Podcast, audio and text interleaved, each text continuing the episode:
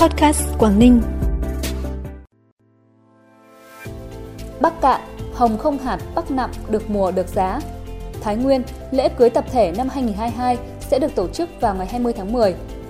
Múa chuông, múa rùa và múa chống đu của Phú Thọ được hỗ trợ nghiên cứu, phục hồi bảo tồn là những thông tin đáng chú ý sẽ có trong bản tin podcast sáng nay, thứ năm ngày 22 tháng 9. Thưa quý vị và các bạn, toàn tỉnh Bắc Giang hiện có 8 huyện thành phố triển khai 45 mô hình chính quyền thân thiện cấp xã. Phấn đấu đến hết năm nay, 100% xã phường thị trấn trong tỉnh sẽ hoàn thành việc xây dựng mô hình này. Thời điểm này, các hộ trồng hồng không hạt ở Bắc Nạm, tỉnh Bắc Cạn đang tích cực thu hoạch những diện tích đã chín để bán ra thị trường. Vụ thu hoạch hồng không hạt tại Bắc Nạm thường bắt đầu từ tháng 7 đến giữa tháng 9 âm lịch hàng năm.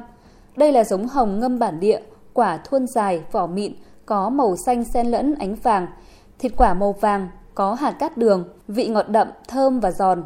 Nhờ hương vị thơm ngon đặc trưng nên cứ đến vụ thu hoạch, tư thương đều đến tận vườn để thu mua với giá cả ổn định.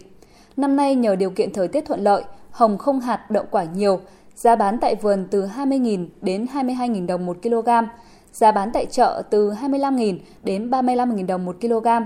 Được mùa được giá nên bà con rất phấn khởi. Năm 2022, toàn tỉnh Hải Dương có khoảng 30 vùng sản xuất gắn với liên kết và tiêu thụ rau củ quả. Trong đó có 26 vùng được cấp giấy chứng nhận Việt Gáp với diện tích 480 ha và 4 vùng Global Gap diện tích 50 ha. Ngoài ra còn một số diện tích rau an toàn cũng được các đơn vị liên kết bao tiêu sản phẩm. Rau củ quả được liên kết tiêu thụ chủ yếu là rau ăn lá, cà rốt, su hào, cải bắp, mùi tàu, dưa các loại. Đây đều là các vùng sản xuất tập trung quy mô lớn, nông dân có trình độ thâm canh rau màu cao. Thái Nguyên sẽ tổ chức lễ cưới tập thể cho 22 cặp đôi là đoàn viên, người lao động đang làm việc tại các doanh nghiệp, khu công nghiệp trên địa bàn tỉnh. Đây là những cặp đôi có hoàn cảnh khó khăn, thuộc diện hộ nghèo, sinh sống ở vùng sâu vùng xa và không có điều kiện để tổ chức lễ cưới. Các cặp đôi tham gia lễ cưới tập thể sẽ được ban tổ chức hỗ trợ toàn bộ kinh phí các dịch vụ, chụp ảnh cưới, trang phục cưới, trang điểm, hoa cưới. Mỗi cặp được mời 10 người thân đến dự tiệc. Ngoài ra, ban tổ chức và các nhà tài trợ còn tặng quà cho các cặp đôi và tặng mỗi cặp một đêm nghỉ dưỡng tại khu du lịch Hồ Núi Cốc. Dự kiến lễ cưới tập thể công nhân lao động năm 2022 sẽ được tổ chức vào ngày 20 tháng 10 tới. Đại hội đại biểu Đoàn Thanh niên Cộng sản Hồ Chí Minh tỉnh Quảng Ninh lần thứ 12, nhiệm kỳ 2022-2027 sẽ diễn ra vào ngày 6 và ngày 7 tháng 10 với khoảng 350 đại biểu tham dự, trong đó có trên 250 đại biểu chính thức, 100 đại biểu khách mời. Đến thời điểm này, công tác chuẩn bị đã cơ bản hoàn thành, sẵn sàng cho một kỳ đại hội thành công tốt đẹp.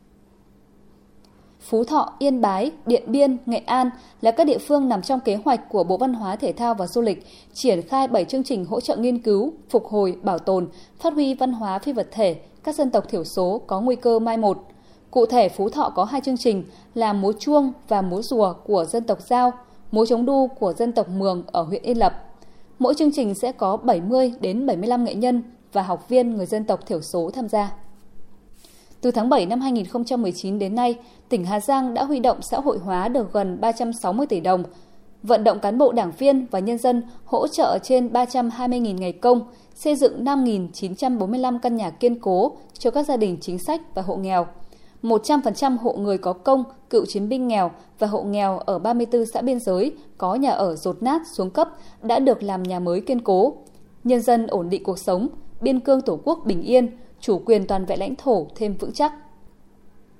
Ngày 21 tháng 9, Phòng Cảnh sát Quản lý Hành chính về Trật tự xã hội, Công an tỉnh Tuyên Quang tổ chức hội nghị ra mắt mô hình điểm cán bộ chiến sĩ đơn vị thực hiện 6 biết 50, tận tụy trách nhiệm, thân thiện vì nhân dân phục vụ. Trong đó những nội dung 6 biết gồm biết nghe dân nói, biết nói dân hiểu, biết làm dân tin, biết xin lỗi, biết cảm ơn và biết chia sẻ. Năm không gồm không hách dịch cửa quyền, không quan liêu sách nhiễu, gây phiền hà cho nhân dân, không tham ô lãng phí, không né tránh trách nhiệm, thờ ơ trước những yêu cầu của nhân dân và không chậm trễ giải quyết hồ sơ. Đây là mô hình điểm của Công an tỉnh Tuyên Quang chỉ đạo xây dựng nhằm tạo sự chuyển biến mạnh mẽ về nhận thức đến hành động cụ thể của cấp ủy, lãnh đạo và toàn thể cán bộ chiến sĩ trong đơn vị về thực hiện quy tắc ứng xử, góp phần xây dựng hình ảnh người công an Tuyên Quang tận tụy, trách nhiệm, thân thiện, vì nhân dân phục vụ và triển khai có hiệu quả đề án 06 trên địa bàn tỉnh trong quá trình làm nhiệm vụ tuần tra kiểm soát tại địa bàn thị trấn Thanh Nhật, huyện Hạ Lang, tỉnh Cao Bằng. Lực lượng chức năng đã phát hiện một đối tượng sinh năm 1983, trú tại thị trấn Thanh Nhật, huyện Hạ Lang, tỉnh Cao Bằng, đang xếp nhiều lồng sắt ven đường. Bên trong có 40 cá thể động vật hoang dã. Đối tượng không xuất trình được giấy tờ liên quan đến số động vật trên. Bước đầu xác định toàn bộ là cầy vòi mốc thuộc nhóm danh mục động vật rừng nguy cấp, quý hiếm cần được bảo vệ. Vụ việc đang được Công an huyện Hạ Lang, tỉnh Cao Bằng tiếp tục xác minh làm rõ và xử lý theo quy định của pháp luật. Phần cuối bản tin là thông tin thời tiết. Ngày hôm nay, khu vực phía Đông Bắc Bộ sẽ có mưa rào và rông rải rác, cục bộ có mưa to. Riêng khu vực đồng bằng nhiều mây, có mưa vừa mưa to, có nơi mưa rất to và rông, gió nhẹ. Trong mưa rông có khả năng xảy ra lốc, xét và gió giật mạnh. Nhiệt độ thấp nhất từ 23 đến 26 độ, nhiệt độ cao nhất từ 28 đến 31 độ, có nơi trên 31 độ. Thông tin thời tiết cũng khép lại bản tin podcast sáng nay. Trân trọng cảm ơn quý vị và các bạn đã quan tâm. Xin kính chào và hẹn gặp lại.